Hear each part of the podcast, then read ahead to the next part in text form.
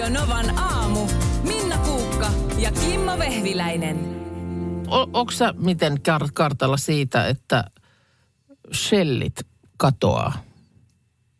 No en todellakaan ole. Mä just pari viikkoa sitten ostin semmoisen pesupaketin, että mulla on nyt 3 käyttämätöntä autopesua Shellin autopesuun.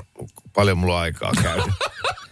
Pesen autoni 3 kertaa viikossa. Ajat 3 kertaa sen silleen peräkkäin siitä linjasta läpi. Hyvä kun sanoin. Ainakin tulee, ei. Siis toiminta jatkuu, mutta niistä tulee siis ST1. Ah, okei. Okay. Jaha. Eli niin. Anttonen on ostanut Shellit pois kuleksemasta. Energiakonserni ST1 on ollut Suomessa, Ruotsissa ja Norjassa pitkäaikainen lisenssisopimus Shell-brändin käytöstä, ja se sopimus päättyy vuonna 2025. Että kaikki simpukkalogot häviää siihen mennessä, mutta nyt niitä jo niin kuin vähitellen vaihdellaan. Tuossa viikonloppuna käväsin Lahdessa, ja sitten siinähän on ollut Shell siinä Mäntsälän se risteys, niin siinä huomasin jo, että oli isolla, että se on nyt ST1. Okei. Niin, eli ne on ollut ST1 jo jäteajat ja... Niin, mutta siellä on ollut... Niin, Shellin logot vaan päällä. Joo. Ja nyt vaan sitten tossa, että miten nyt sitten niin kun, onko esimerkiksi ehkä olisiko Suomen tunnetuin Shelli, ehkä sitten se Alatikkurilan Shelli, jossa aikanaan eräs lääkelaukku pyöri. Ai niin, se oli siellä. Mä mietin, että miksi se on tunnetuin, koska mulle tunnetuin on ruskea sanan Shelli. Okei. Koska näitä varmaan niinku, mun on vaikea kuvitella, että ihan tuosta vaan ihmiset alkaisi niinku, mä luulen, että ne tietyt Shellit tulee kyllä olemaan Shellejä. Sitten me emme enää koskaan kuule sitä mainoslausetta. Shellistä. Se pitää sanoa, mutta meillä ei ole kenelläkään tässäkään studiossa niin matalaa ääntä. Ei lähellekään. Jolla sen voisi sanoa. Mutta että kyllä mä luulen, että suomalaisilla siis ekat Shell-simpukat on nähty siis jo 20-luvun alussa. Että siis tyyliin 100 vuotta. Mikä siinäkin on ollut, että miksi on niin kuin se simpukka? Joku logo pitää keksiä. Sieltä löytyy helmi. Tule tänne, niin saat luksusta. Niin, helmisimpukassa. Niin. Unioneita on myös vähän ikävä. Onko? No on, se on jotenkin kanssa osa tätä muistojen maisemaa. Mitäs näitä muita nyt? Essohan nyt on, kiitos vaan,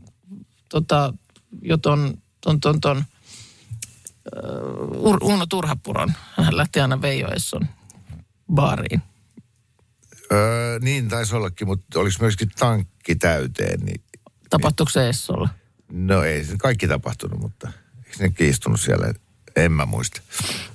Niin. Joo, no, mutta Esson baariin on kaikkein legendaarisin. Eikö ole? On. Eikö ole, että semmoista ei kuitenkaan niinku Shellin baariin ei sentään ehkä niinkään menty. Shellissä on niinku enemmän käyty syömässä, eikö se ole? No ehkä niinkin. No niin, mutta... Niin, että onko Shell ollut eka, joka on ruvennut tarjoamaan palvelua, huoltoa autojen lisäksi myös ihmisille? Niin olisiko näin? Täällä on Hartsa sitä mieltä, että tunnetuin Shell on Tukholman kadun Shell. Ollaan nyt Helsingissä tietysti sitten. Tankki täyteen oli Fin Oil. Jaha, no niin. Täältä Jappe tietää. Ja Kesoil muuttui nesteeksi. Totta, Kesoil. Vitsi tätä Suomen niinku huoltoasemahistoriaa. Hesari, Union, Esso ja Shell. Ne on ne niinku silloin on ollut kunnollista. Silloin oli kunnollista. Sitähän on tullut kaiken maailman matkijoita. Alpoja kopioita. Ja Esso myi Esso-matkamusiikkia. Niitä kassan vierestä, joo, ne oli niinku Esson logolla. Ja niin, siinä oli tehty semmoinen niinku kokoelma. Sen hetken hittibiisiä. Joo. Kyllä. C-kasetteja, joo. Kyllä, mutta kyllä tässä nyt on siis semmoinen, Hesari oli nyt tehnyt sitten, että oli jo viime viikolla tosiaan juttua, että nyt sitten tällä lailla nämä ST1 vähitellen niin kuin valtaa alaa, mutta nimenomaan nyt tämä legendaarisen Alatikkurilan Shellin vinkkelistä tätä juttua tehnyt ja kyllä vaan on, se on näin, että Alatikkurilan Shell jää nimenä historiaan. Voi voi. Voi voi. Puhuttiin äsken siitä, että Shell-huoltoasemat pikkuhiljaa katoavat maantieverkon varrelta ja muuttuvat ST1-siksi, eli omistuspohjansa mukaisiksi näin Suomen osalta, niin ryöpsähti kauhea määrä viestiä. Ihan mieletön. Me sitä mietittiin siis, että miksi, kun on simpukkalogo, joka siis totta kai tulee siitä, että Shell tarkoittaa simpukkaa, siis se on englanniksi näin, mutta mitä mä mietin niin sitä, että mitä tekemistä sillä siis on näiden polttoaineasioiden kanssa, niin Katri laittaa viestiä, että aikanaan 70-luvulla enkun opettaja selitti, että se tunnus on simpukka, koska öljy on muodostunut fossiileista, kuten juuri meren pohjaan painuneista simpukoista. Niin, olisiko toinen pitänyt tajuta. Olisiko tämä nyt se yhteys siihen? No ihan sitten varmasti on. Kyllä tämä nyt heti helpottaa. Heti helpottaa. Simpukkamerkki otettiin vuonna 1921 käyttöön. No sitten Veera kirjoittaa, että muistaako kukaan sitä, kun Essolta sai vuokrata ton, en sano boombox, mutta toi VHS-laite ja videoleffoja. Oho. Hän Veera muistaa, kun Tapiolan Essolta käytiin hakemassa musta salkku ja pari leffaa. Oho. Tota mäkään muistan, että sieltäkin sai. Tuolta videovuokraamosta tietenkin sai, mutta Essoltakin. Joo, mutta sitten kun näitä mitä kaikkea on ollut sitä Fin Oil. Niin, ne on entisiä huoltoasemia. Entisiä huoltoasemia. Ja Gulf tulee täältä tosi monessa viestissä. Joo, Gulf tuolla mun vanhassa mökkikylässä, tai siellä oli toi Gulf. Joo. Tämmöinen asema, missä varsinkin veneet kävi tankkaamassa. Niin Gulfhan on kaikista noista isoista huoltoasemabrändeistä niin brändännyt parhaiten sen oman logonsa. Ja sielläkin oli myynnissä näitä Gulfin logolla varustettuja avaimenperiä, lippiksiä ja teepaitoja. Ja porukka osti niitä ihan hulluna. Mullakin on. Gulf-lippis? Ei, mulla on avaimenperä ja teepaita. Okay. Ei lippistä. No niin. Joo. Ootas nyt jossain oli viesti, että oli kyllä joku oli tehnyt, mutta mä näytän viestejä on ihan valtavasti. Oli tehnyt myös biisin tosta. Juha Vainio on tehnyt biisin. Kyllä rasvaa riittää. Joo, ja se kertoo unionista. Mutta sitten, että Esson baarihan on olemassa se biisi, mutta että joku olisi tehnyt Shellinkin baarista jonkun kappaleen. Vitsi, kun mä en löydä sitä nyt tästä sitä viestiä. Mäkin muistan muuten hämärästi. Että olisi, mutta ihan laillahan sitä nyt on pakosti istuttu Shellin baarissa siinä, missä Essonkin baarissa. Joo, ja sait oikein siinä, että se oli nimenomaan Uno Turhapuro, joka meni aina Esson baariin ja tilasi täyten pullon keskaria nurkkapöytään. Kyllä, Veijo Esso oli se, joka baari se oli. Minna, Kimmo ja tuottaja Markus täällä. Viime viikolla ajeltiin sinne Kangasalle Portion Boysin yllätysduunikeikalle. Joo. Kyllä. Niin muistatko, Markus, kun tarjosin sulle lakrisalia? Muistan. Ja sitten fiilisteltiin ja mutusteltiin siinä. Joo. Sehän on hyvä makuinen karamelli. Ja sitten se on aina mullekin sillä 2 kertaa vuodessa ostan sitä sillä että ui vitsi, nämä onkin hyviä, pitää ostaa useammin. No niin, pystyitkö niin kuin imeskelee sen loppuun saakka vai puraisitko? En, kun mä puren se ja siis kun mua harmittaa se, että kun mä en tykkää siitä, sit kun se muuttuu semmoiseksi jauhoseksi niin kuin suussa, kun sä puret sitä, niin mä en tykkää siitä koostumuksesta. Se maku on tosi hyvä. Mun pitäisi yrittää imeskellä sitä niin kuin pidempään. Mutta mä oon saman tien. Mä en malta. Täsmälleen sama. Mä joka kerta päätän, että nyt mä imeskelen tämän loppuun saakka, koska mä haluan pitkittää nautintoa. Mutta nautinnon pitkittäminen on vaikea laji. Niin on. Huoneessa kuin huoneessa. Ja namin imeskely muutenkin. Sekin on todella hankalaa välillä. Ei, mutta siis tai vitamiini. Se, joka sen osaa. Niin se on, oi. En maltan ikinä, kun on näitä jotain vitamiineja myös, joita pitäisi siis, että se on imeskelytabletti. Jep. Joo. Että se vaikutuksen maksimointi syntyy just siitä, että se annetaan hitaasti liueta suussa. Ei onnistu. Ei onnistu. Mm-mm. Mulla ei niinku aikaa. Mä tulen kärsimättömäksi. Toi on tekosyy. Niin, joo, ei, siis kärsimättömyyden tunne. Niin, mulla tulee se siis tiettyyn pisteeseen asti sitä niinku... Puoleen väliin. Niin, yrittää jotenkin olla, mutta sitten kun se on hiipunut sellaiseksi niin kuin pieneksi napiksi, niin ei. Mistä se niin kuin johtuu, että heti kun... jaksa. Liha on heikko. Niin, kun suuhun laittaa jotain, niin se tekisi mieli heti purra. Niin kuin se on samantti. Se on niin kuin se ensimmäinen reaktio. Joo. Joo, kyllä se koskee musta ihan jotain mielettömän hyvää jälkkäriä.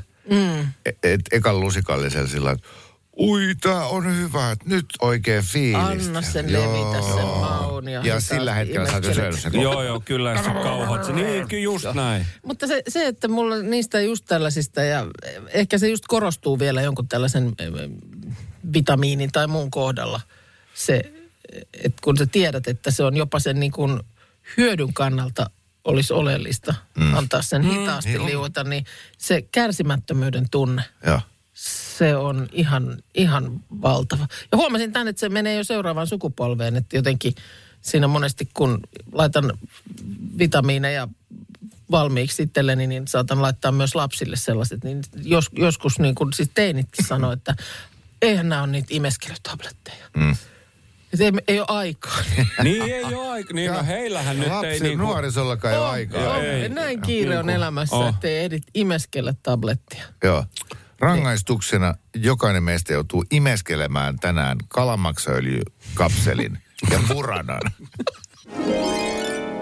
Paikalla myös toittamme Markus. Kyllä. Mitäs miehellä mielen päällä? No siis tässä meillä siis yläkerrassa oleva naapuri suoraan yläpuolella, niin siellä on nyt siis tehty jo kesästä lähtien siis remonttia. Siellä on tehty iso remontti. Ja kiitos heille, jotka sinne ovat muuttaneet ja lähteneet tätä remonttia tehnyt, niin se tiedotus on ollut koko ajan ihan ensiluokkasta. On ollut lappuja hississä ja ilmoitustaululla, että tänä ja tänä aikana saattaa kuulua enemmän meteliä ja sitten tehdään tätä ja tätä näin, jolloin ne ei tule niin kuin yllätyksenä sitten.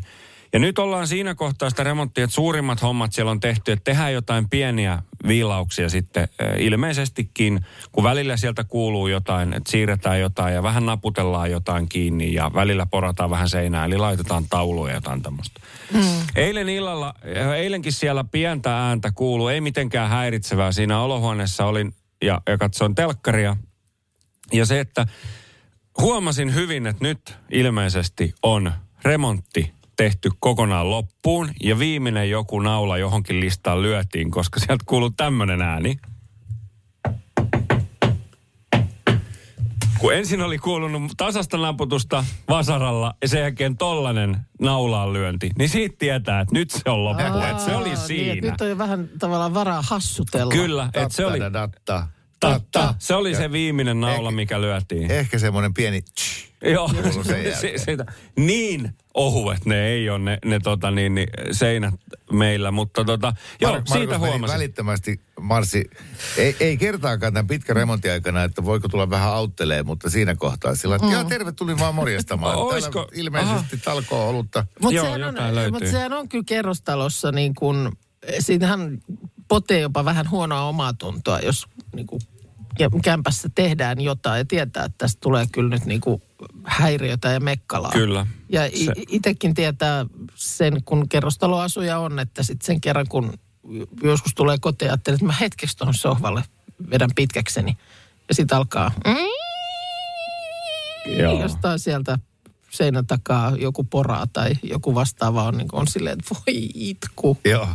Nytkö? No, muistan, kun mä aiheutin ton omakotitalon pihalla.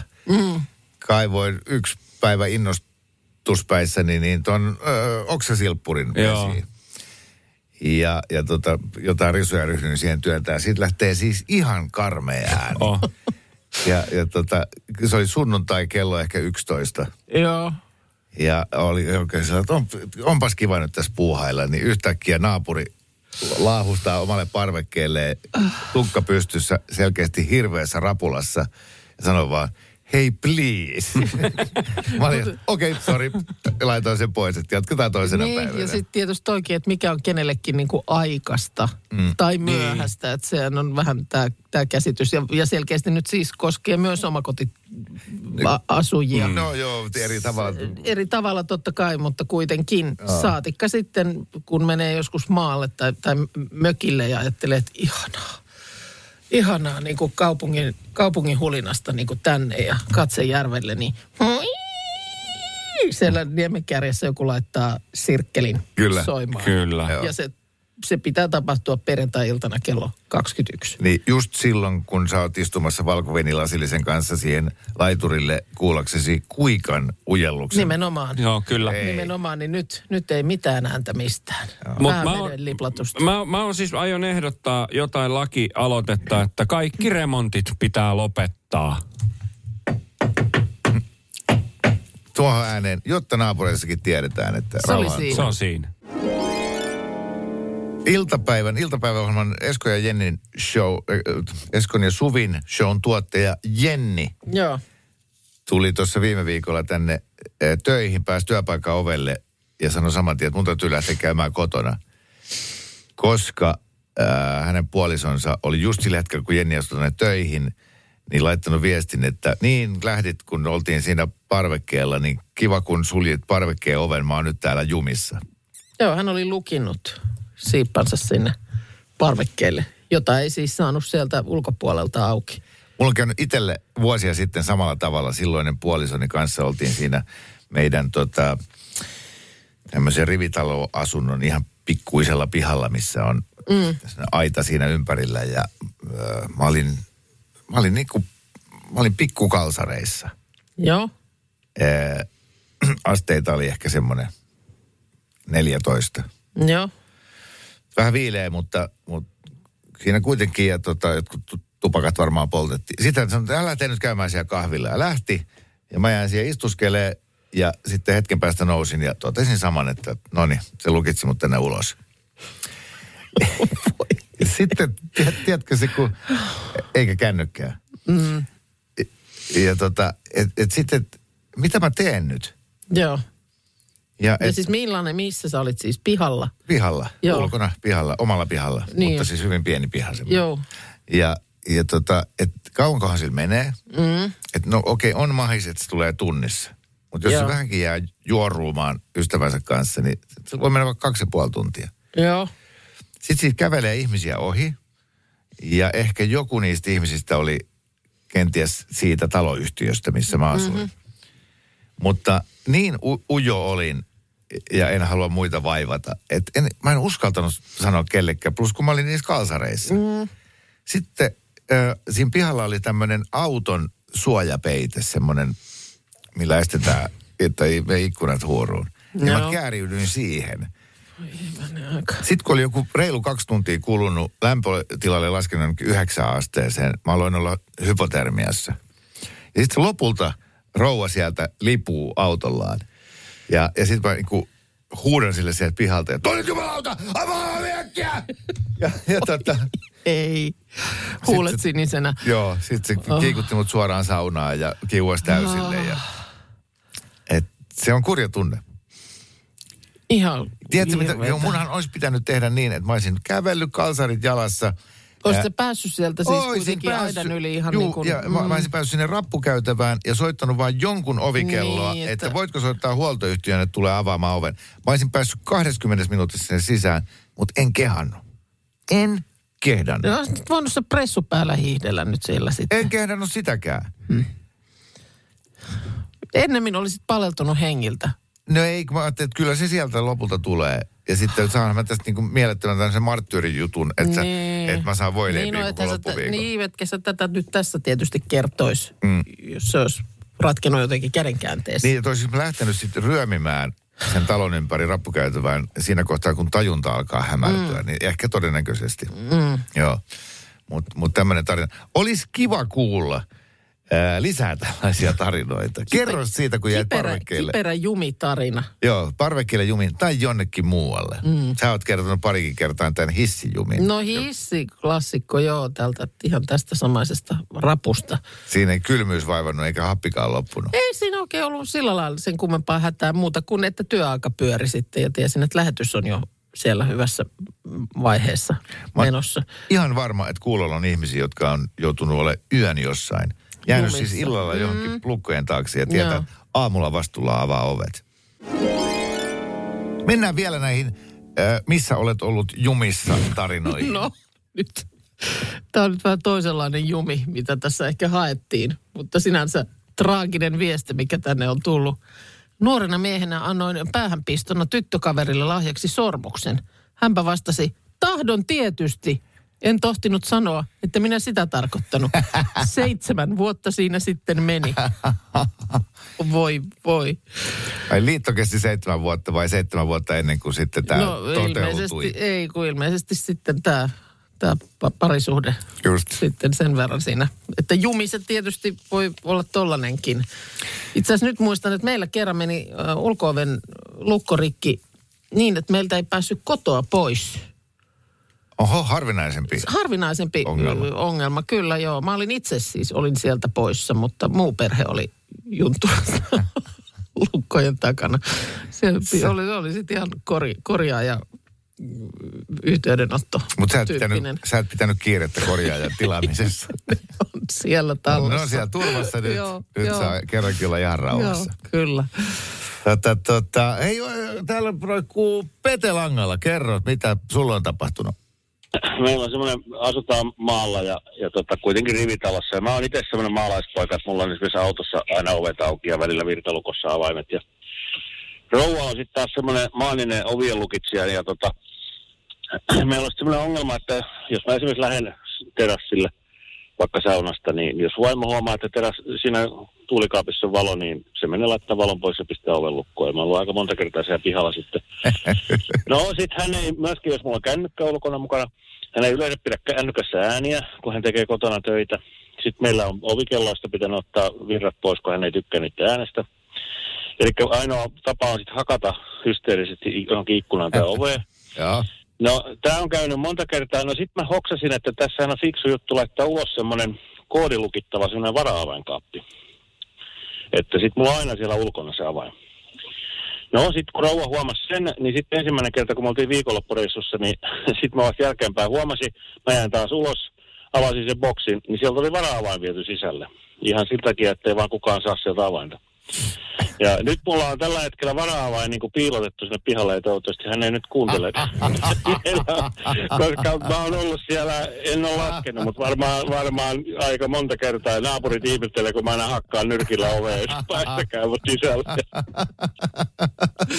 Joo, hauska tässä on se, että mikään ei tavallaan niin kuin vaimon käytöksessä muutu. Ei, siis hän jotenkin ei ajattele sitä asiaa. Se on vaan silloin, kun hän tekee ajatuksissa jotain töitä siellä, niin hänellä on semmoinen tapa, että kun hän kävelee hussoli ympäri, meillä on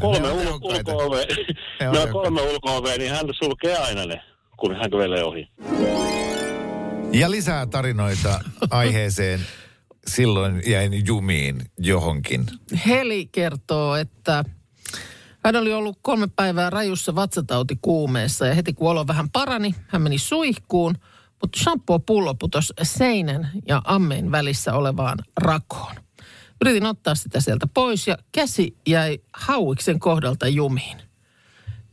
Hetken iski paniikki, kun tajusin, että kännykkä on niin kuin toisella puolella 184 asuntoa. Ja mietin, että kuinka monta päivää menee, kun joku ylipäänsä alkaa niin kuin kaipailla. Ja sitten, että miten palokunta tai poliisi tulee paikalle, kun hän on siellä riutuneena. Siellä ammeessa. Tajusin onneksi rentouttaa käden ja sitten lopulta se sieltä oli irronnut. Joo, hauskaa, mutta sitten kun muistaa sen tarinan, mistä on se elokuvakin tehty. Niin, se joku siellä missä vuoristossa. Talion vuorilla jossain vaeltamassa ja tipahti sinne rotkoon, eikä siinä niin muuten käynyt mitään, mutta käsi jäi sinne kivien väliin jumiin ja sitten se nirhisi linkkuveitsellä sen käsivartensa poikki. kun 3 vuorokauden jälkeen kukaan ei tullut jeesaamaan ja sille ei ollut vettä ja muuta. Ja se on tosi tarina, niin ihan... No, mulla on itselläni elämä meni filminauhana jo silmien ohi, kun mä olin jumissa nahkamekossa. Semmoinen nahkainen kotelomekko vuosikausia sitten, siis paljon ne lapsia ja muuta, ja asuin yksin ja kokeilin sitten, oli jotkut kekkerit tulossa ja minäpä kokeilen sitä kotelomekkoa, joka piti ottaa pään yli sitten pois.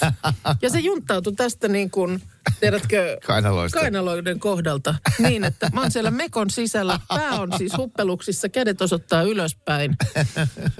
Mä en näe mitään ja se ei lähde siis ylös eikä alas, ei mihinkään. Ei, ja jos olisi niin kuin, ei ollut mitään mahdollisuutta, tietysti kännykät nyt oli jo, mutta millä sä... Niin kuin, että sä saa mitään puhelintakaan sinne, kun sulla on kädet siellä suoraan sojottaa ylöspäin. Joo. Mä oon monta kertaa aikaisemminkin kertonut, mutta siis silloin oli oikeasti semmoinen jo hetken, niin kuin, että olisin ilman muuta soittanut apua, jos olisin saanut puhelimen. No, miten tämä tilanne ratkesi? No. Kävikö niin, että sä rimpuilit, kunnes sä hikoilit niin paljon, että se muuttui hieman liukkaammaksi?